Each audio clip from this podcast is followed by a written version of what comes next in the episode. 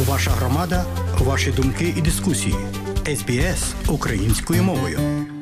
У студії Іван Оноврудницький. І далі, шановні друзі, у нас розмова із відомою українкою пані Марусею Яроцькою.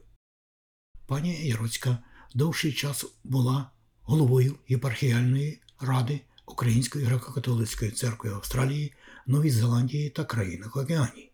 Відома також і в Союзі Українок Австралії та активна в інших ділянках українського громадського життя. І нині особлива розмова.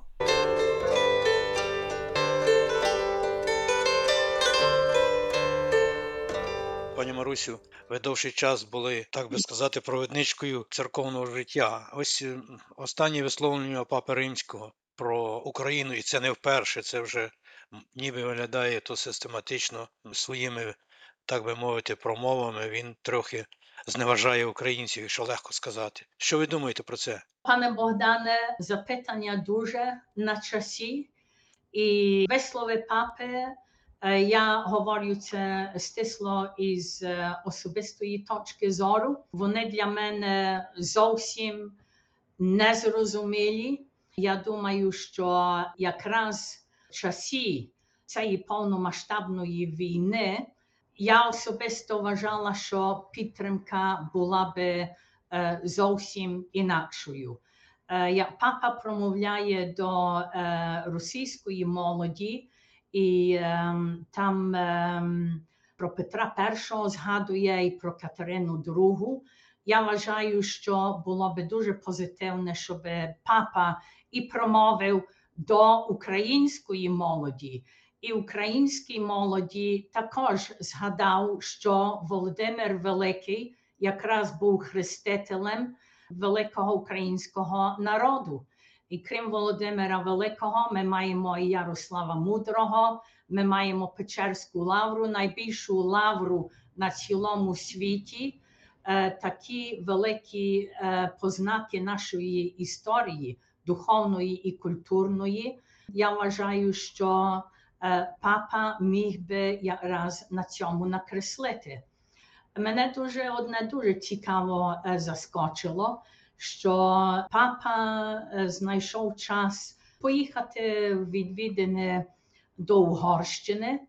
А від Угорщини до Львова, на мою думку, 2-3 години мерседесом на підтримку українського народу.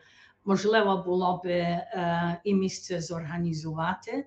Відвідини до Монголії, де знаходяться тільки 1400 католиків, папа якраз поїхав і цих католиків відвідав. А ми знаємо, що на Україні найбільша церква східного обряду, найбільша, і наших віруючих є понад 10 мільйонів. І під час повномасштабної війни підтримка була би бажана. Це на мою думку. То мені багато чого незрозумілого. Чи ми можемо щось очікувати від цього папи щодо сприяння українства на глибшому рівні? Я особисто сумніваюся, бо його світогляд вже є сформлений. Говорили також, що він за своїх студентських часів то наукову свою працю докторську якраз писав про Достоєвського і гуманізм російського народу. То вже такий світогляд є сформлений. Великий знак запитання, чи воно на сучасну пору зміниться. Але я все ж таки вважаю, що велика праця якраз стоїть на нашому порозі. Бо якби ми мали сильні мирянські рухи, такі як були за часів патріарха Йосифа Сліпого, тоді великі змагання йшли за патріархат. Я думаю, що ми могли б стояти, можливо, на іншому позимі. то щоб міняти думки, треба дуже тиснути і впливати на ватиканське думання. З вашого великого життєвого досвіду і участь у церковному житті, скажіть, будь ласка, чи є якісь надії на патріархат Української греко-католицької церкви? Маю на увазі визнання Папою Римським. Під сучасну пору, як Папа Римський заявив, що він тільки поїде на Україну, тоді, коли і до Москви поїде, то можна робити свої висновки. Але ніхто не є вічний, ми не є вічні, ми живемо в епосі великих змін, і я все живу великим оптимізмом. Я маю велику віру і надію у силу нашої християнської, української духовності. І наш час, як то кажуть, ренесанс і підняття до вищого ступня признання нашої величі, нашої культурної спадщини, воно ще є перед нами.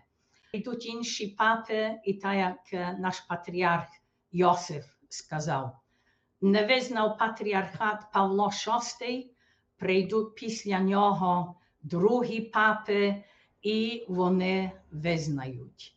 Але я би ще хотіла додати одну цікаву річ. Відносно патріархату, у 75-му році в Базиліці Святого Петра відбулася урочиста служба Божа. Це був святий рік, і в перший раз був зужитий титул патріарх під час служби Божої. І ведеться таке, що як цей титул постійно будуть вживати у богослужіннях, і він приймається як частина відправ.